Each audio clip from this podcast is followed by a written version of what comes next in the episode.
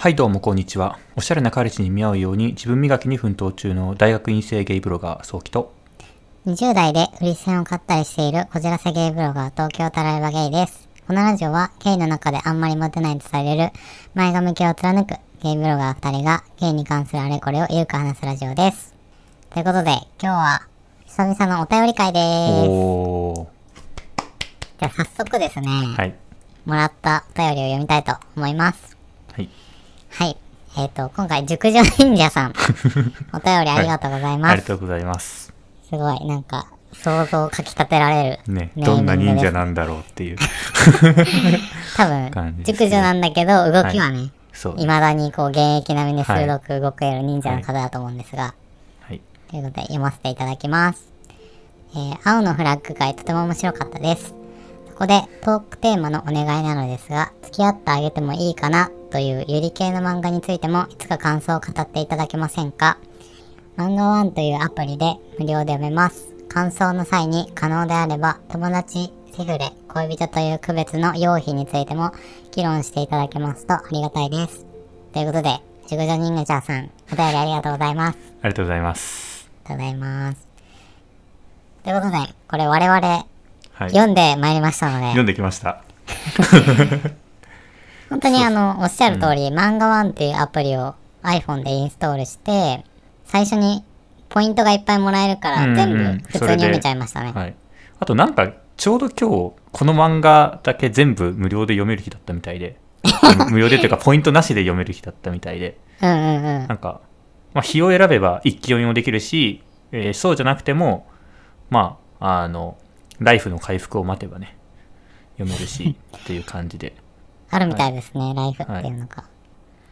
結構まあ、ボリューム的には、普通の漫画の単行本で言ったら多分、今4冊出てるとは聞いてますね。で、まだ連載中なので、で、今5冊目に取り掛かってるみたいな感じで、まあ、え45話、45週分、うん、うん。現状あります。じゃあ10話1巻分くらいって感じですね。まあ、そういうことですかね。と。へえ。いやー、面白かった、普通に。うん、面白かった。うんまあ、まだ全然話が続いてるので、これからの続きも楽しみですね。本当に。うんまあ、今日の流れとしては大体、まあ最初にあらすじ話して、それ以降ちょっとネタバレありの総評と、えー思い出に残ってるシーンとか、あとちょっと生えてるの由来と、あと、要望いただいてる友達セフレ恋人という区別の用品について話していきたいと思います。はい。あらすじかあれ、ちょっとらあらすじからいきいますか。はい。はい。えっと、あらすじはですね、まあ、タイトルのある通り、ゆり漫画なんですけど、うん。えっと、大学の新生活から始まるんですよ。そうですね。はい。で、そこで、まあ、主人公二人女の子がいて、えっと、黒髪で美人で、ショートカット。で、男子にモテて、ちょっと優柔不断で、巨乳の美和ちゃんっていう子が、うんまずいます。うん。で、サイコちゃんっていう、えー女好きで、まあ、サバサバしてるんだけど、実は、みたいな。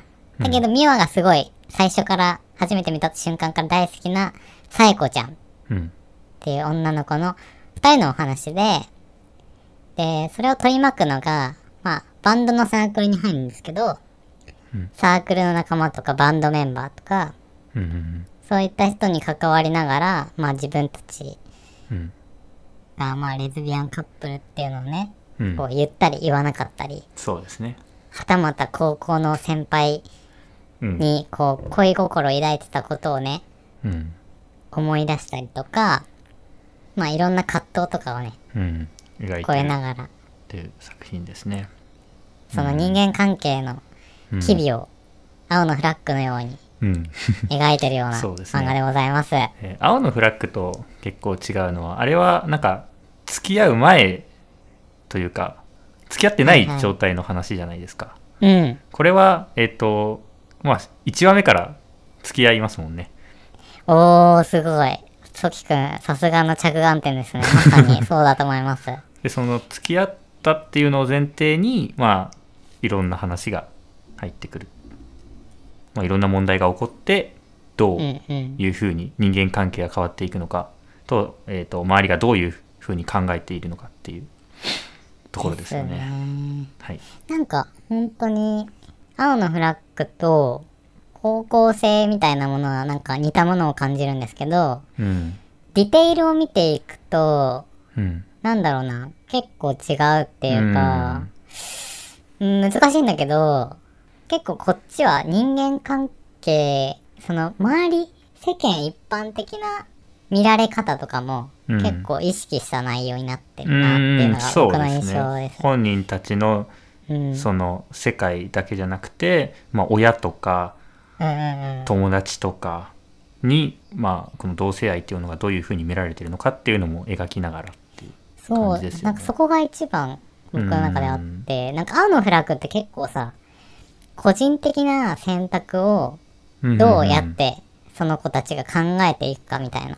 そうですね。自分たちの中で作り上げてったものの過程みたいなのを見せられてたんですけど、うん。この付き合ってあげてもいいかなは、なんか総合的な、うんうんうん。ちょっと抽象的なんですけど、いいまあそうですね、まあ。そういう意味で割とリアルに近いのかなっていう印象はありましたね。うんうんうん。青のフラッグがなんかフィクションだっていう話じゃないんですけど結構優しい世界っていう風な話を、まあ、うんうんうん。前回も収録で言った通り青のフラッグは結構みんなが寛容な世界だと思うんですけどうんうん。割とそこら辺に対してこの付き合ってあげてもいいかなっていう漫画は結構辛辣なことを をビシバシ言う人が出てきたりとか、そうだうね。ん、結構怖い人もちょっと出てくるんだよね。うん。本当にちょっとだけど、辺うんなんか悪意みたいなものをうん。若干感じる瞬間もある。うん。まあ、その人にそのなりの背景もあるんだけど。そうそうそう。うんうんうん。だからまあそこら辺でもう結構まあ似てるようで結構違うっていう。ね。感、じの。なんか絵柄とかも結構特徴的で、うん。ちょっと、なんだろうな、僕ネット漫画を若干舐めてたなって思っちゃった。ああとても丁寧に書かれてて、なんか世界観も結構さ、みんな、ちょっと丸、丸っこくて、うん。可愛らしい。うん。だけどなんかこう、部屋とかバンドのスタジオとか、なんか作り込まれてる感じがすごい可愛くて、うん。僕は絵がすごい好きだった。そうですね。僕もなんかそうですね。だいぶ作り込まれてるというか。無料で読めちゃうのっていうのは思うよね。そうですね。これ一応作品としてはサンデー系なんですかねあ、そうなの？全然わかんない。そうみたいで。うんうん。うん。なので ちゃんとしてるっていうとちょっと言い方悪いですけど。え、サンデーのウェブ漫画ってことなの裏サンデーかなんかに載ってるので、裏サンデーって何？紙媒体ってこと？えーではなくてなんかネット媒体があって。あウェブ漫画裏サンデーっていうのがあって、まあ、おそらくサンデーが経営してるまあえーとまあ、ジャンププラスみたいなもんですね。ジャンプいうジャンププラスみたいな。まあ、紙面には載せないけど、まあ、ネットで公開するやつ。で、えっ、と、単行本もまあ、発売されるみたいな。あ。なんか漫画のレベルの上がり方が半端ないよね、もう。ここ最うん近。そうですよね。そんなに漫画僕、そう、これまで読んできた人じゃないので、あんまりうん下手なことは言えないんですけど、なんか、これまでジャンプとか、まあ、サンデーとか、マガジンとか、そういうのに連載されないと広まらなかったやつが、まあ、ネットっていう媒体を通しても、こう、いろんな人に読まれて、で、そこから流行るたりすることが増えるので、そうするとどうなるかっていうと、まあ、こういうセクセクマイ系の話題だったりとかっていう、えー、と週刊誌に毎週載せるにしてはちょっとこうぎ議論を呼ぶというかちょっと攻めた話題もできるっ確かに。ていうのが面白いところですよね。そうネットってやっぱ良くて、多分。なんかさ、うん週刊誌だと大衆受けして、うん結構みんなが面白いって思うものじゃないと多分ダメなんだけど、うん結構攻めた、尖った内容とかで、っていうのがネットだと実現しやすいんだろうね。うんそうです好きなね。人が読むっていうのがうんしそうでやすい。すね。うん。それこそうちらのラジオだって絶対 そうだね。公共の電波には乗らないですからね。いや、ダメだよ。うちはオールナイトニッポン目指してん あ。マジっすか？まあまあ好きな人が聞けるこういうポッドキャストっていう媒体だからこそできてるますもんね。そうですね。うんまあ、思い出に残ってる言葉とか、シうんーンちょっと話していきたいです。はいはい。でもなんか結構全体的になんだけど、はい。結構言葉を大事にしてる漫画だなと思った。ああ、なるほど。聞かせたい言葉とかが最初にあって、そっから物語作ってんじゃねえかなっていうぐらい、うん、そうですね。すごく言葉がズカーンって入ってきますよね。そう、ところどころでめっちゃこう、練られたうん。言葉が、ささ、ささ、差し込まれるというか、うんうん句読点とか丸が増えたから、うん。うん。あ、これめっちゃ作者言いたいことなんじゃねっていうのが、ビシバシ僕は伝わってきたんだよね。読んでる間。そうですね。うん。どこら辺が特に良かったですか？印象に残りました？えっとね、結構ね、読みながらメモってったんだけど、うん。言葉、うーんとね、ちょっと待って、今見るわ。え結構いろいろあるわ。あ、こっからはまあネタバレあるので、そうですね。はい、あの、ネタバレされたくないよって人は先に読んでもらってから聞いてくれればいいなと思います。そうそう、なんかセリフ系で言うとさ、なんかはいびっくりしたのが、全然、その作中でレズビアンっていう言葉が使われてないっていうのが結構ビビった。ああ、そうですね。うん。おそうですね。前らそういう関係なの？とか、うん。関係性を多分、うん。まあ、ちょっとそっち系なの？みたいな言葉は入ってるんだけど、言葉でこう一つにまとめないというか、うんうん多分それがテーマの一つに含まれてるから、安易にこう、お前らレズビアンなのとか、当人たちもあんまりそういうのうん。を、あんまりこう確一的に一言でまとめたくないからなのか、そう、うん、そうくはそっちな感じがしましたね。なんかそんな感じするよね。うん。なんか多分、熟女忍者さんも言ってくれたように、友達セフレ恋人っていう区別みたいのもテーマになってて、うん。なんかそれがて、名前、タイトルにもうんうん入ってるとは思うんだけど、そうっすね。うん。うん。ここに残ってることなんかじゃあ、ソフ君なんかありませんか？そうですね。シーンとか。えっ、と、しまあ、主人公の美和ちゃんが、えっ、と、まあ、高校の志保先輩うんうんうんに、うん。えっ、と、沖縄旅行の最終日、最終日かな？あの、まあ、最後の方に告白したじゃないですか。その時に、まあ、振られちゃうわけですよね。で、そこで、振られ方が、私は、まあ、その、まあ、女性を好きにはならないからっていう振り方じゃなくて、まあ世間の目があるから、みたいな話をしてましたよね。それは結構刺さったね。はい。まあ、で、その志保先輩、えっ、と、告白された志保先輩は、まあ、一応男の人が基本的には好きなんだけど、女の子もいけなくはないかな、みたいな、うんうん。うん、っていう感じの、えー経験をしてて、実際に後輩の美和ちゃんに告白されて、ちょっと、なんだろう、気持ちが揺らいでたところもあると思うんですけど、うん。まあ、でも最終的にはなんだ同性と付き合ってるっていう風にしてこれからの人生を歩んでいくのは嫌だっていう風な選択をして振るわけですよね。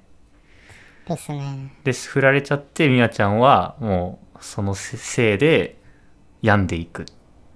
うんうんうん。うんまあなんか経緯を説明すると多分、えっ、と、サエコとミワが最初付き合ってて、はいなんか30話ぐらいまでは超ラブラブだったり、うんその二人の関係性を構築していくんだけど、途中でミワが高校の時の先輩に会うっていうことがあって、で、ミワがちょっと心が揺らいじゃうんですよ、サエコに対して。そうですね。やっそのぱ恋愛は、この、なんだっけ先輩の名前。えっ、と志保先輩ですあね。、そうそう、志保先輩はやっぱ、ちょっと心が揺らいでて、うん。で、サイコに対する感情って友達なんじゃね？みたいな。うん。気づいてきちゃって、で、サイコもそういうのに敏感だから、うん。私はミワ以上に好きな人と現れないと思うけど、ミワにとって私って友達なんじゃね？みたいな。うん。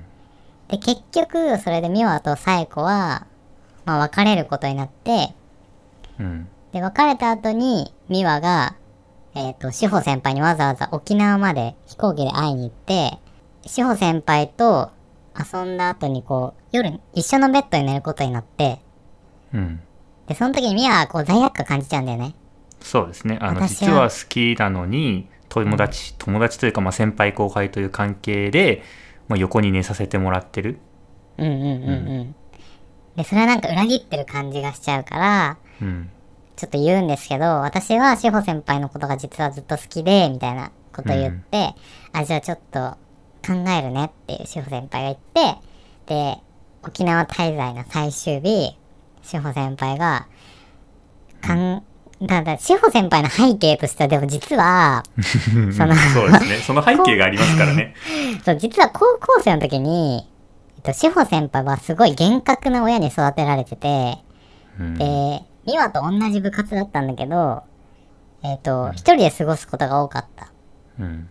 えっ、と、それは毎日親が迎えに来て、まあ塾とか行かされてたからなんだけど、だけどそこに美和せん、美和が入ってきて、うん。その、志保先輩と、志保先輩のこと好きだから、すごい二人だけの秘密の空間みたいなので共有しちゃってて、うん。で、志保先輩は結構女の人にもモテるから、そういうのに抵抗なかったし、うん。ある日突然こう、美和の可愛い姿を一瞬見て、キスしたくなって、うん。それの罪悪感で、美和とちょっと距離を置いちゃうっていうこともあったぐらい、ねうんちょっと毛があったんですよね。そうですね。で、そういうのもあって、じゃあ告白されて、あでも全然私はそこに抵抗ないし、行けなくない。うん。志保先輩的に全然行けなくないってなって、ただ、小今は学生だからいいけど、うん。卒業した後とか、どうなんのっていうのをね、そう。親が厳格。だし、うん。その世間の目。だからまあ、ある意味、志保はさ先輩は選べる立場というか、うんうん、うん。その異性愛か同同性愛かを選べる立場だから、まあ、ああ、そういうこともあるか。そう。だか志保ら、先輩、うん。うん。美志保和は、い、ごめんなさい。ごめんなさい。え、志保先輩の、はいあの、セリフちょっとまとめてるんですけど、はい。まあ世の中ってストレートな悪意だけじゃないよね。えっ、と、過剰な同情や心配ごっこも、心配事も、うん。根っこは同じで、えっと優越感に浸るための道具にされることがあるんだよっていうことを言うんですよ。うん。で、その上で、やっぱ世間の目と、そういうのに向き合って戦っていく勇気がまだ私にはないっていう、うんと言うんですよね。まあ、ただ、僕それ思ったのはさ、結構美和も、それは同じじゃねっていうことは思いましたね、僕は。うんえっ、と、同じっていうのは世間の目をっていう話ですか？うん。わかんないんですけど、美和は、その、本当に異性、えっ、と、同性しか好きになれないうんうんうん。ので、もうそこは多分割り切れるんですよね。そのあ世間の目っていう点においては。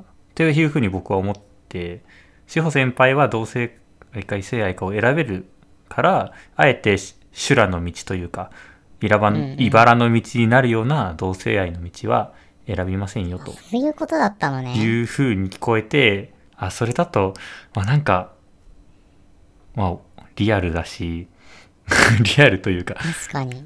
確かに僕さ、なんか、リアルする人の結構多くがバイの人多いんだけど、うん。聞いちゃうもんね、たまに。なんで両方選べるのに、わざわざ結婚とか遠のくこっちを選ぶのって結構聞いちゃう。えー、その時どういう風な答え返ってきますか？えー、っとね、その、多分人によるのよ。うんうんうんえじゃあ2パターン紹介するんだけど、はい。僕は結構ビビったのが、結構昔、アーティストをやってる子で、うん。音楽とか作ってる子だったんだけど、その子の場合は面白いんだけど、数ヶ月おきに目で追うよう、目で追う性別が代わり番号で来るって言ってた。あー。うん。なんかカズレーザーも同じようなこと言ってますね。あ、そうなんだ。あの人もバイって公言してるんですけど、なんか時期によって違うらしいですよ。そうそうそうそう。それすごい神秘だなと思って。確かに人間の神秘って感じがしますね。ねだからさ、付き合ってしまったら、興味のない期間が訪れちゃうんだよね。ちょっと多分。そうなのかな。多分わかんないんだけどそう。いうことでしょうね。なんか、で、まあ、2パターン目は、最近会った人なんだけど、その人の場合ちょっと特殊で、まあ結構普通にちゃんと働いてる人で、うんえっ、と、IT 系の研究職みたいな感じだったんだけど、うん。結構周りの、なんだろう、生活水準が高い友達が多くて、うん。その、結婚したら、その水準を落とすことになるから、嫌って言ってた。ああ、だから、例えば、えっ、と、ちょっとステレオタイプですけど、例えば女性と結婚して、例えば専業主婦とかまあ、うんうん。もしくは、えっとあのフルタイムの仕事じゃなくてパートタイムの仕事とかになると、まあ、給料が下がっちゃって家族にお金を使わなきゃいけなくなるから嫌だっていうそうだね。そうですよね。だからもうちょっと投資とかいっぱいうん。キャリアアップとかしてから結婚したいみたいな、エゴみたいなことがあるって言ってましたね 自分で。なるほどうね。んだから今はまあうん。気楽。確かにどっちみち結婚する時期が後ろなんだとしたらそのすぐ結婚する必要がないと思ってるんだとしたら、うん。まあ今はあの同性と付き合うっていうのは確かに悪い選択肢ではない気もしますよね。まあ例えばもしタラレバさんと同じぐらいの年齢の人だとすると結構多分異性と付き合うとじゃあこのままうん数年後には結婚するよねみたいな前提で話が進むことが多くなりそうでうんそこでのお互いの目指すところが違うといや、ねほんとそうだと思うよ。僕大変だと思う。だから男女。なんかさ、最近さ、のんけの友達と電話してたんだけど、うん。まあ、その時に結婚するって言われたの。おおめでたいですね。ずっと浮気してて、えそのその友達がですか？そうそうそう、二股かけてて、もともと付き合ってた方ととうとう別れて、浮気相手と結婚するってなったんだけど、そっちなんですね。だからさ、うちら的にはさ、その、振った、振られた女の子も、その、幼馴染友達なのよ。ああだから、振るなら早く振ってくれって。えそりゃそうですよねうん。女の子は、もう30近くなっちゃうから、うんでもさ、男ってさ、多分、結婚したいのって本当は30半ばぐらいとかじゃん。まあなんかそうやって言ったりしますよねやっぱさ、お金とかもあるし、養っていけんのかみたいな不安もあるから、なんかそのミスマッチって超大変そうだなってすごい聞いてて思った。うん。で、今度は女の子はさ、もう次の人見つけて結婚しなきゃいけないし、ですよね。なんかまた別の友達がさ、コロナ禍になって35歳の女の友達なんだけど、うん。3年ぐらい付き合った人と別れちゃって、あ。一人暮らしするってなって。ああそれまで一緒に住んでたのに。そう。家賃もさ、一人で払わなきゃいけなくなるし、うん。もう出産のこと考えたらさ、まあいろいろリミットもあるわけじゃん。うん言葉を選ばずに言っちゃうと。そうですねそこのミスマッチってどうしても男女だと生まれるやなって思う。そ そうですね で何の話でしたっけ？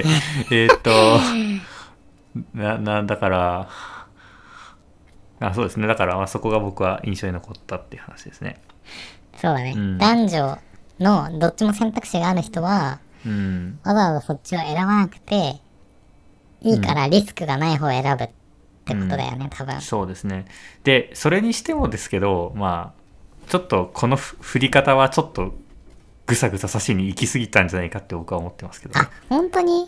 僕逆にめっちゃ紳士だなって思った。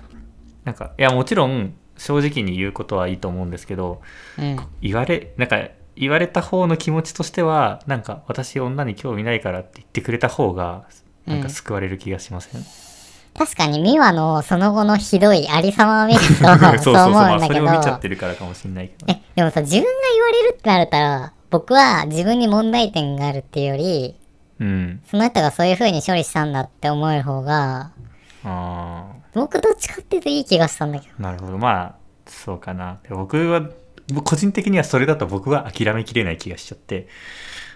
まあそうですね。確かに。はい。でもその後に押せばいいんじゃない？そう。で押したくなるんですよ。え押しちゃダメなの？押せばいいんじゃない？押したらあそっか押せばいいのか。えでもなんか 向こうは嫌だみたいなこと言うから。え僕さそれすげえ思ったのがさ じゃあ学生の間だけとりあえず付き合おうって僕言い言いたい。えでもあれなんじゃないですか？うん。ミワはもうちょっと永続的な関係を望んでるのかな、ねえそれさ、ソキくんサイドの考えだよね。僕とかさ、別に1年付き合いでよくねって思っちゃうんだけど。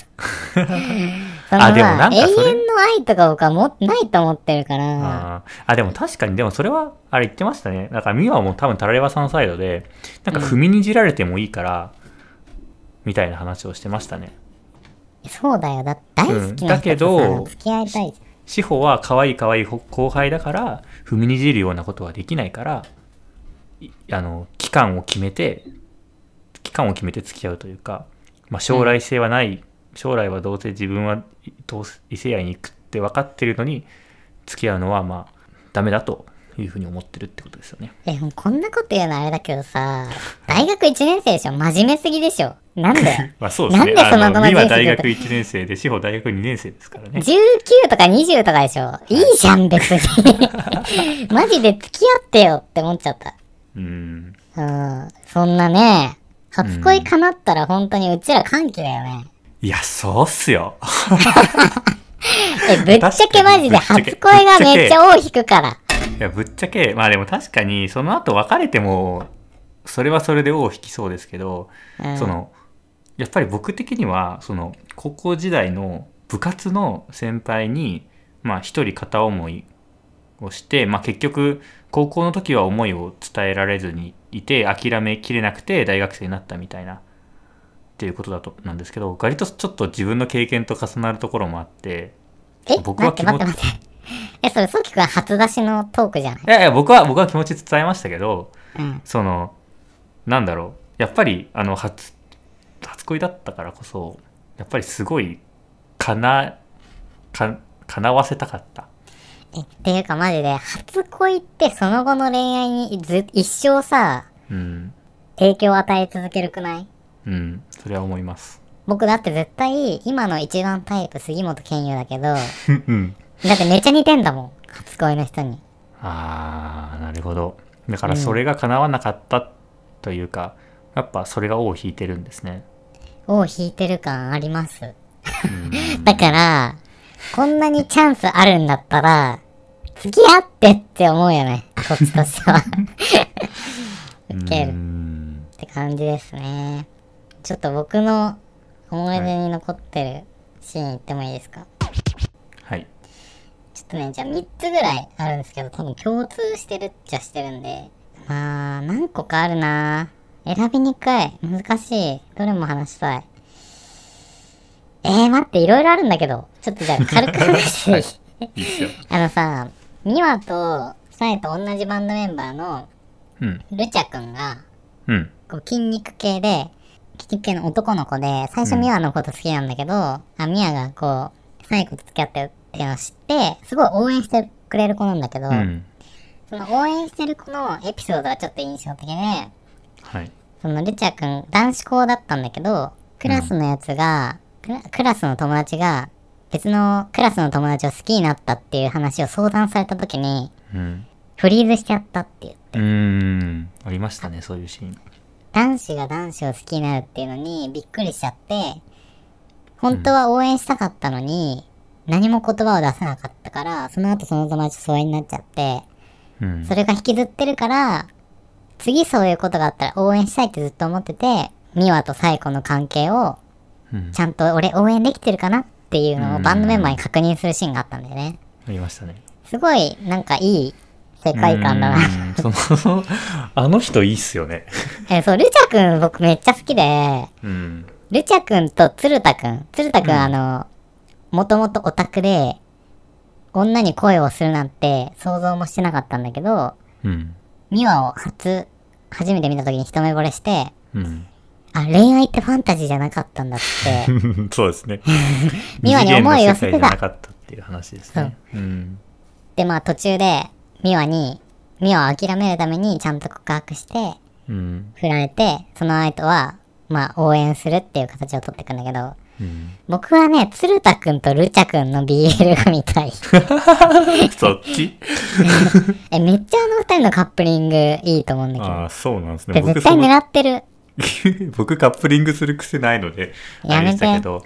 でその鶴田くんがそのまあビアンのね美和くんに美和さんに告白あのすごい好きになったっていうその構図も結構僕的には良くてうん。その本来はノンなんだろうえっ、とどうすえー、とゲイとかビアンがノンケに恋して叶わない恋でこうどう折り合いをつけたらいいんだろうって悩むことが多いと思うんですけど、まあそれの逆転現象が起きてるっていうだね。のがすごい、うん、それがすごい印象的でしたね。確かに確かに。うんなんかね、僕、ちょっと自分に重ね合わせちゃうんだけど、はい。僕も大学入った時に、うんあの、バンドサークル入ったの。あ、そうなんですね。うん。で、僕もゲイだけど、うん。えっ、と、すごい、僕モテてたのよ。大学入った瞬間、めちゃめちゃ可愛かったし、イケメンだったから、うん。本当に、先輩とかに、サークル入っ、なんか、入ってくださいみたいに頼まれたりとか、先輩ってちなみに男性、女性どっちですか？あ女性なんですよ。ああ、なるほど。ですげえ片思いされて。で、僕が入ったバンドサークルに、別のバンドサークルだったんだけど、うん。別のサークルだったんですね。そう、その人は。ああ、うん。だけど、えっと、これブログに書いてあるんだけど、えっと、そっち選ばなかったから、なんか、か、制限された人数制限みたいなのがあって、そっちは。うん。誘われ、ただ入ってくださいみたいなお願いされて、でも断って、うんだ。けどその先輩が、僕に会うために、僕が入ったバンドに、3年生なのに入ってきたりとかして、あ、なんか言ってましたね。そう、合宿とかも、なんか来たりして、ストーカーですよね、いわゆるね。いろいろあったんだけど、うん。なんかね、バンドの雰囲気って、バンドサークルの雰囲気が結構ちゃんと再現されてた。っあ、あんな感じなんですね。ていうのはびっくりした。そ。う。先輩と後輩のあの、関係性とか、うん。バンドメンバーちょっと、入り乱れる関係、うん。感じとバンか、ドメンバー内で付き合ったり、なんかいろいろあるって感じですよね。そう、なんかいる人の雰囲気とかも、すげえ再現性高かった。マジあんな感じ。多様性って感じですよね、なんそうか。合宿とかはマジであんな感じなのよ。あで何言いたかったんだっけな。そうそう、そんな感じで。あ。はい。僕は、あの、BL が見たいっていう感じでしたね。鶴田と、えっと、ルチャ君と鶴田君。ルッチャと鶴田の BL が見たい。うん。で、あとですね、サイコが、お前ら、女同士なのに、イチャイチャしてるとそっち系だと思われちゃうよみたいなことを、サークルの人に言われた時に、返しが結構上手くて、サイコは。ああ、上手い人ですよね、そうですね。うん。ミワがそれを見て、慣れてないから感心すんのよ。うん。同性愛者っていうことをごまかすうん。言葉の返しが上手いっていうことで。うん。その時にサイコが言ったのが、まあ適当なこと言う人に真面目に返しても疲れるだけでしょ。こっちも適当でいいっしょみたいなこと言うんですよ。言いますね。で、ちょっとなんかサイコのこう諦め半分みたいなところもあるんだけど、うん。確かに、その、うんまともに相手をしていい人と、うんそうじゃない人って多分いるから、ですね。そこに温度感合わせていくのは、うんすごく現実的な対処だなっ確かにていうあの対のを思った。処法は、まあ、あの精神というか、うんうんうん。はいいなと思いましたね。うね、ん。っていうのと、はい。あとね、もう結構ね、自分に刺さったの、個人的な部分があったのが、これなんですよ。誰が言ったか忘れたんだけど、どうして恋愛って他人に人生をコントロールされてる感じがするんでしょう？っていう。ああ、ありましたね。うん。あれですよね、なんか、美和の友、うん。あの同じバンドサークルの友達で全然なんか恋愛がウッシできない。ーかな。あそうですね。ウッシーですね。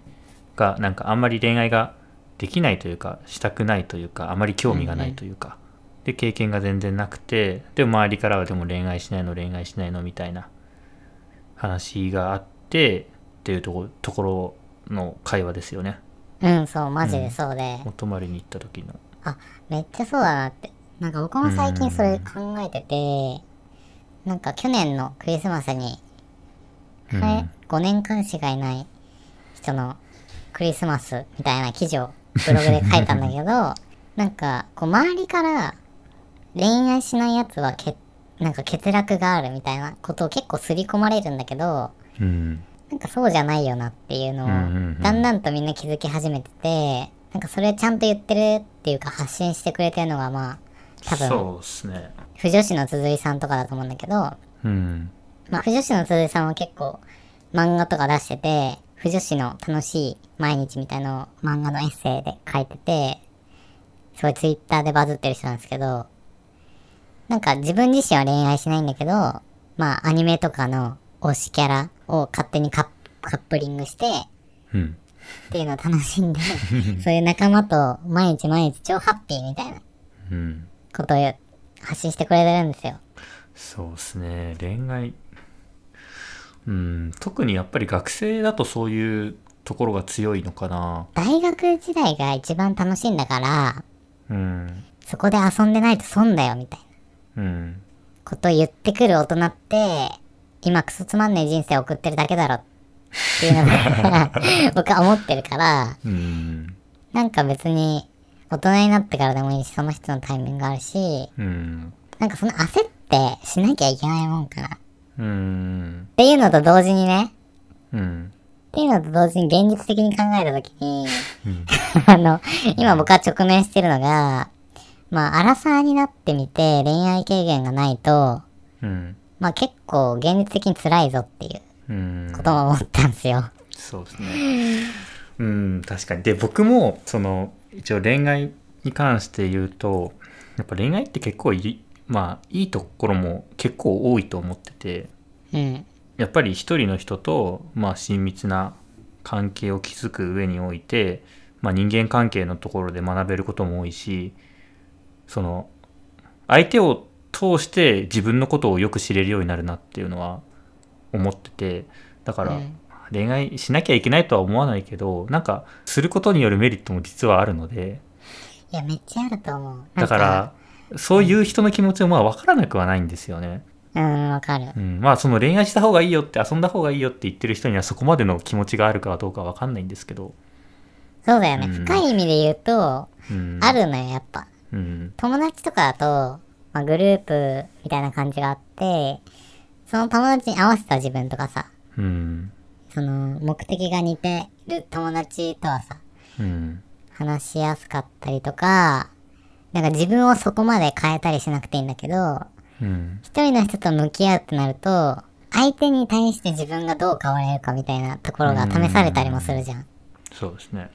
そういう部分で寛容になれたりとか、うん。なんか割り切りすぎないうん。部分みたいな問題とかも出てくるじゃん。そどうしてもここ受け入れられないけど、その他は好きで、じゃあそこに対して自分がどうやって対処するかみたいなことう、をうん、考えるきっかけになるから、大事だよね。そう。それはそれで大事なんだよなっていう。思う。まあでもただ、ウッシーに関しては、うん。ウッシーが結構精神年齢が高いから、うんうんなんか最終的にミワが多分根拠ないけど、ウッシーは年上の人が合うよって言あってて、ー確かにうん。ウッシーの場合は多分、多分周りより精神年齢がちょっと高くて、ちょっと合う合わん合う合わないっていうのがさ、あるんじゃないかなと思って。そうですねまああとそのいわゆる遊んだ方がいいよっていうアドバイスに対して、まあ、そういう恋愛に興味がないというかメリットを見出せないくてまあやらされてる感というか。周りにコントロールされてる感があるんでしょうねそうですね、本当に。うんそれはね、社会的なこ、でも広告とかだと思うけどね、僕は。まあそうですねうん、なんうんか、商品を買わせるために、もうこれ、これを使ったら美人になって、彼氏できて幸せになれるよみたいな、うんああいう広告が結構原因になってると思うわ。はい。うんで、ちょっとごめん、最後、はいちょっといいえっと、リカちゃん。僕が結構好きなリカちゃん。はリカちゃんは性に奔放で、はい。いろんな男とすぐ寝る女の子なんですよ。で同じバンドのね。同じバンドってば方が、あ同じバンドサークル。あ、そう、バンドサークル。はい、はい。で、ただ、リカちゃんに別に全然闇ってなくて、うん。ちっちゃい頃から親に愛されてきて、いろんな人に愛されるって普通に楽しいことだし、なんかそれ否定する理由なくないみたいな、吹っ切れた子なんだけど、うんそれと対極に言うのが実は主人公のミワで、うんなんでそんな究極的に自己中に生きれるのみたいな。うんなんでそういう生き方ができるのかわからないみたいな、はっきり言っちゃうぐらい、うんミワとリカちゃんは正反対なんだよね。で、そこで、多分ミホはリカちゃんをきっかけに、えっ、と、先輩に会うことを決めたんだけど、リカちゃんがミホの気持ちを変えた言葉は多分これで、まあ、ミホはさ、先輩に会いに行くのは迷惑って考えちゃうんだけど、まあ、リカはじゃあ実際に迷惑がられてから遠慮しなよみたいな。うんこと言うんですよ罪悪感なんてどうせただのエゴなんだから、うんっていうことを言うんですよね。うんうんうんあ、これまさにだなと思って。これ確かにいい言葉でしたねうん、僕結構ミホタイプ、あ、み、ミワタイプなんだよ、多分。あこの人好きだけど、迷惑になったら嫌だから、迷惑にならない範囲で近づきたいみたいな感じになっちゃう人で、リカちゃん的に行きたいなってすごい。確かにまあ罪悪感はエゴだっていうのはその勝手に自分が考えてることでうんうん。完結しちゃってるからっていうことですよね。うん。まさに。うん、だからまずは、まあ、本当に行動して、えー、とうざがられてからでいいみたいな いや、マジで。感じですよね。そう。で、リカちゃんの言葉の中には別の意味も含まれてるんじゃないかなと思ったのが、なんかこう、リカちゃんって、こう、周りからビッチに見られる。だうんよね。多分、社会通念に従うのって無駄だよね、みたいなイメージが多分、リカちゃんの中にはあって、なんかリカちゃんって、その、サイコとミワが付き合ってることに対しても、すごくフラットに受け入れられた子なんだけど、うん結構多分根底にあるのが、世の中がどう言っても、結局自分がどう思うか、どうしたいかを貫くことじゃないっていうリカちゃんは思想があって、うんだから自分がやりたいことやるし、自分が好きな人にアタックするし、自分がやりたかったら、まあセックスだけの関係も全然ありみたいうんうんな。で、他人にか対しても結構寛容に、ちょっとうざいさ、セフレが、付き合おうよって言ってきて。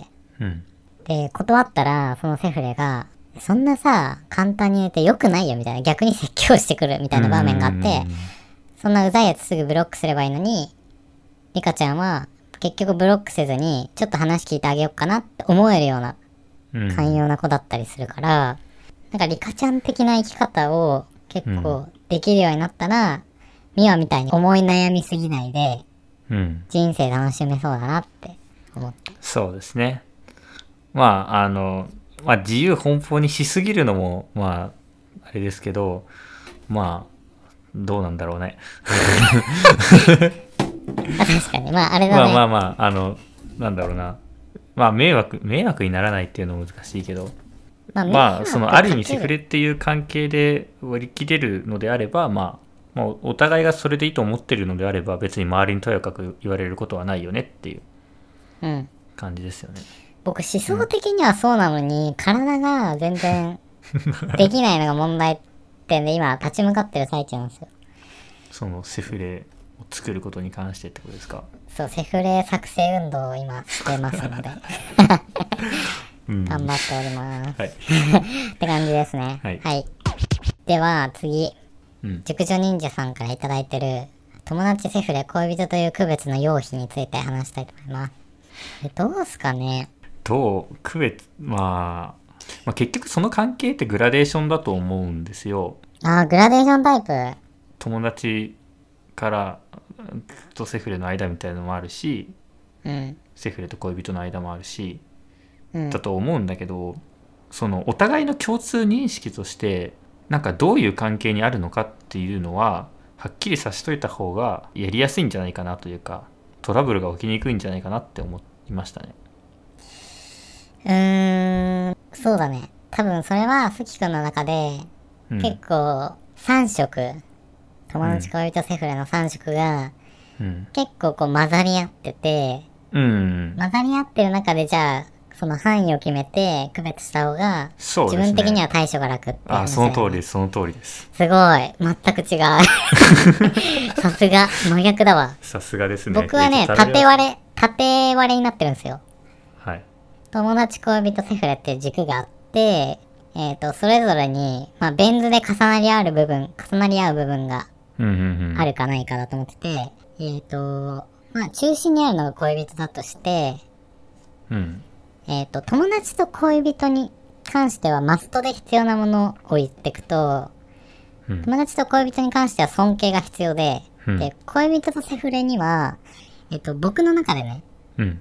性欲が必要なんですよ。必要ないっていうパターンの人もおそらく一定数いるんだけど、うん恋人に。うん。で、恋人のセフレに対しては性欲が必要と。うん。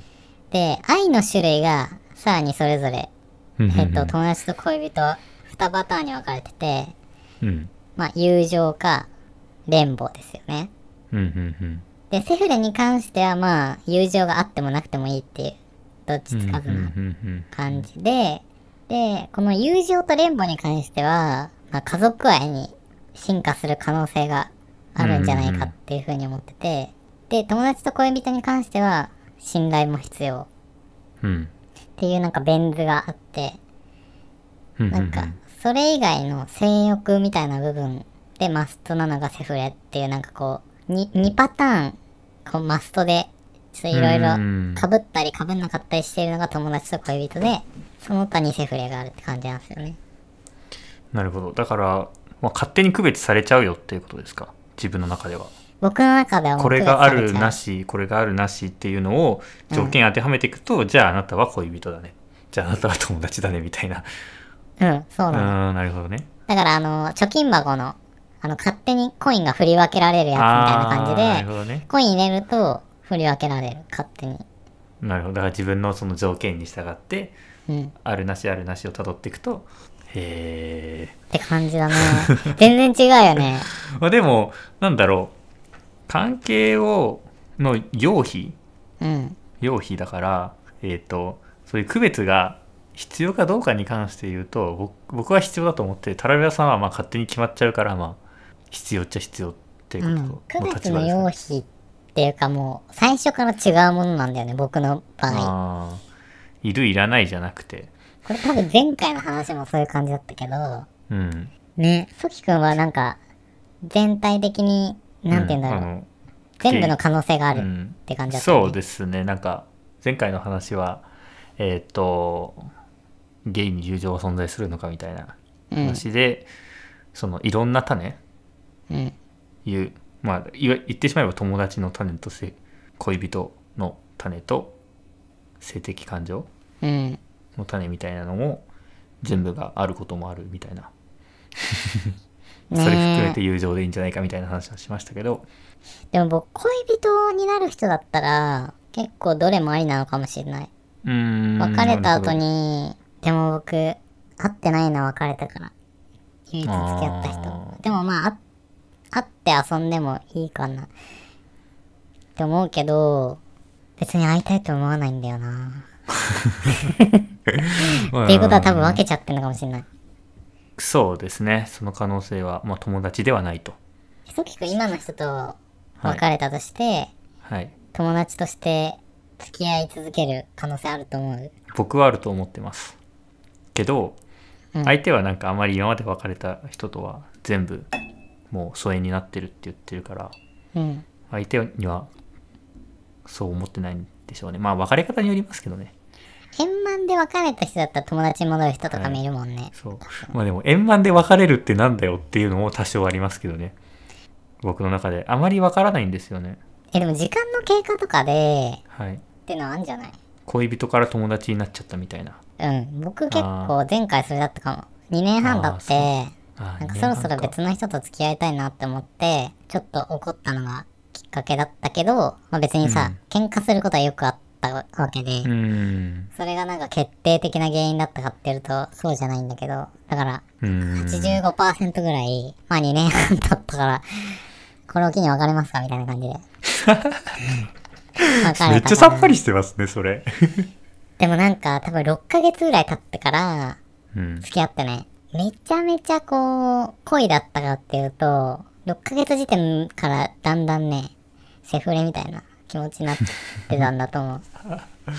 あーだからタラレバさんもそれ初めての人だから、あんまり分かんなくて、まあ、あと付き合って仲、えー、と相手のことが分かっていくうちにうん。実はこの人恋人じゃんというよりかはセフレだなみたいなうーん、なんかあれだね、セフレっていう完全に思ってないけど、もちろん、関係性として、なんだろう、ラブラブしたことをしたいかって言われたら別にそうではなくなってった。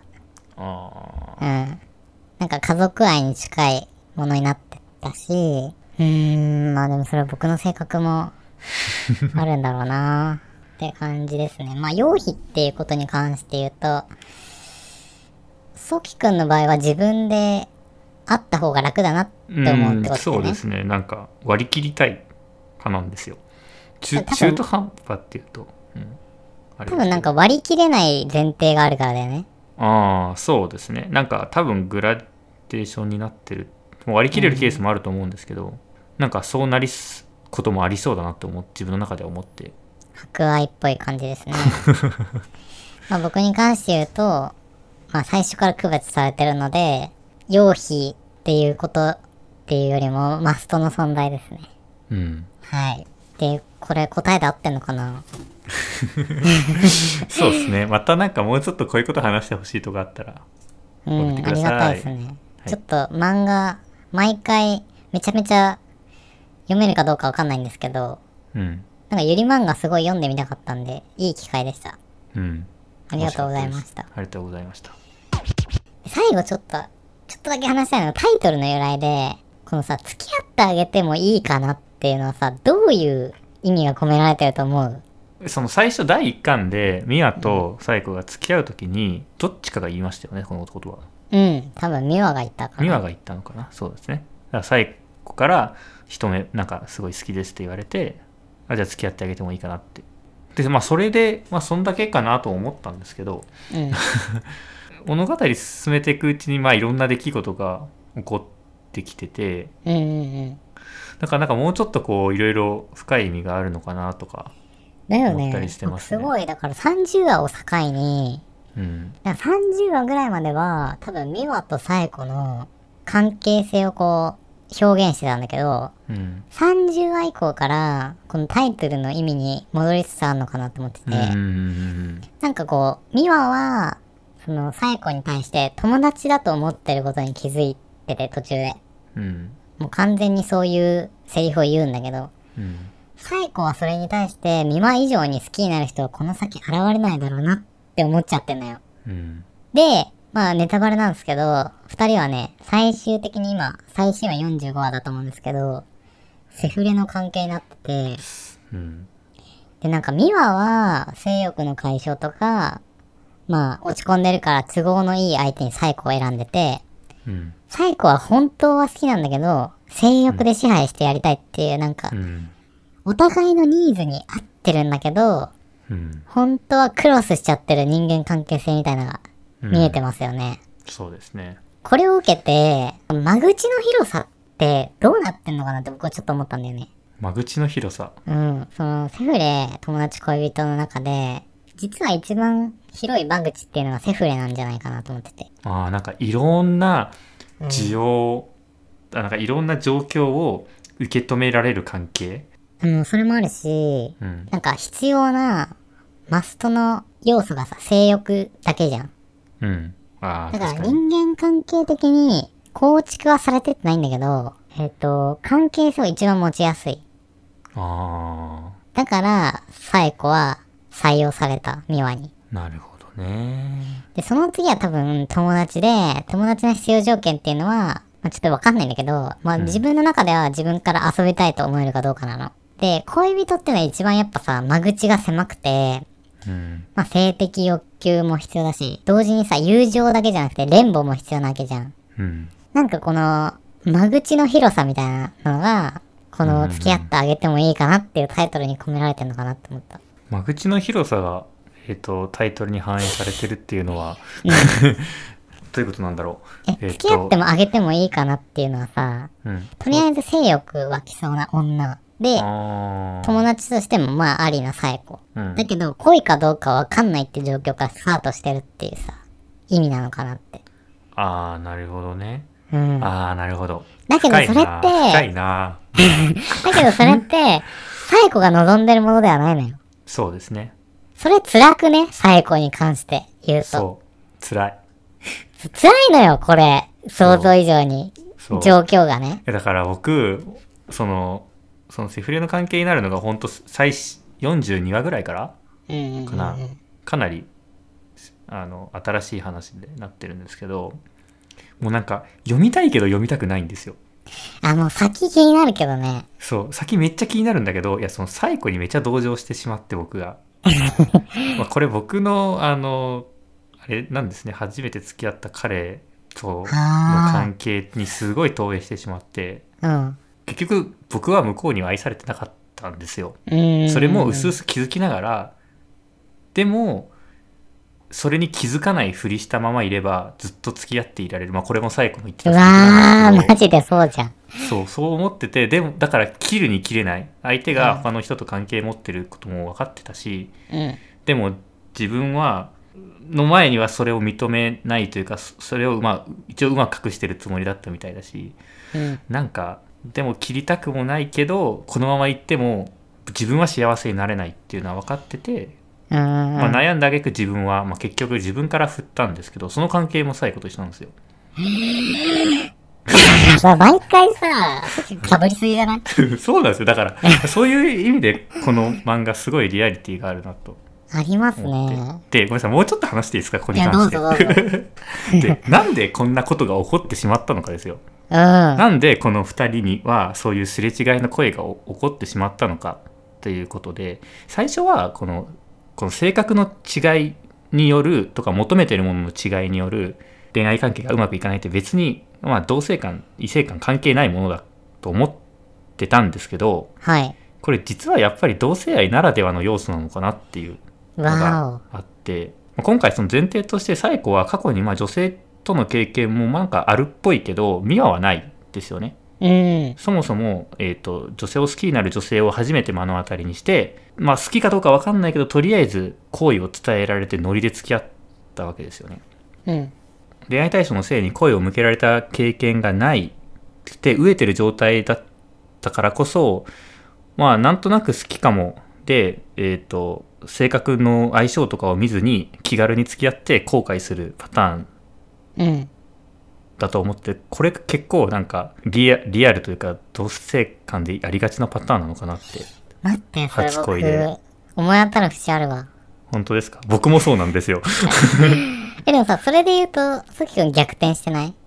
あそうその好きあの片思いとかいう感じ系は逆転してるんですけど、うん。ノリで付き合っちゃったみたいなのはああ、はいはい。同じ関係でやっぱここら辺もなんかならではのそうなのかも。現象なのかなって思ったりしましたね。え、それってなんだろう？経験が、多分、小中、高校生ぐらいまで、自分のセクシャリティが確定しないから、うん。経験値が積めてないっていう。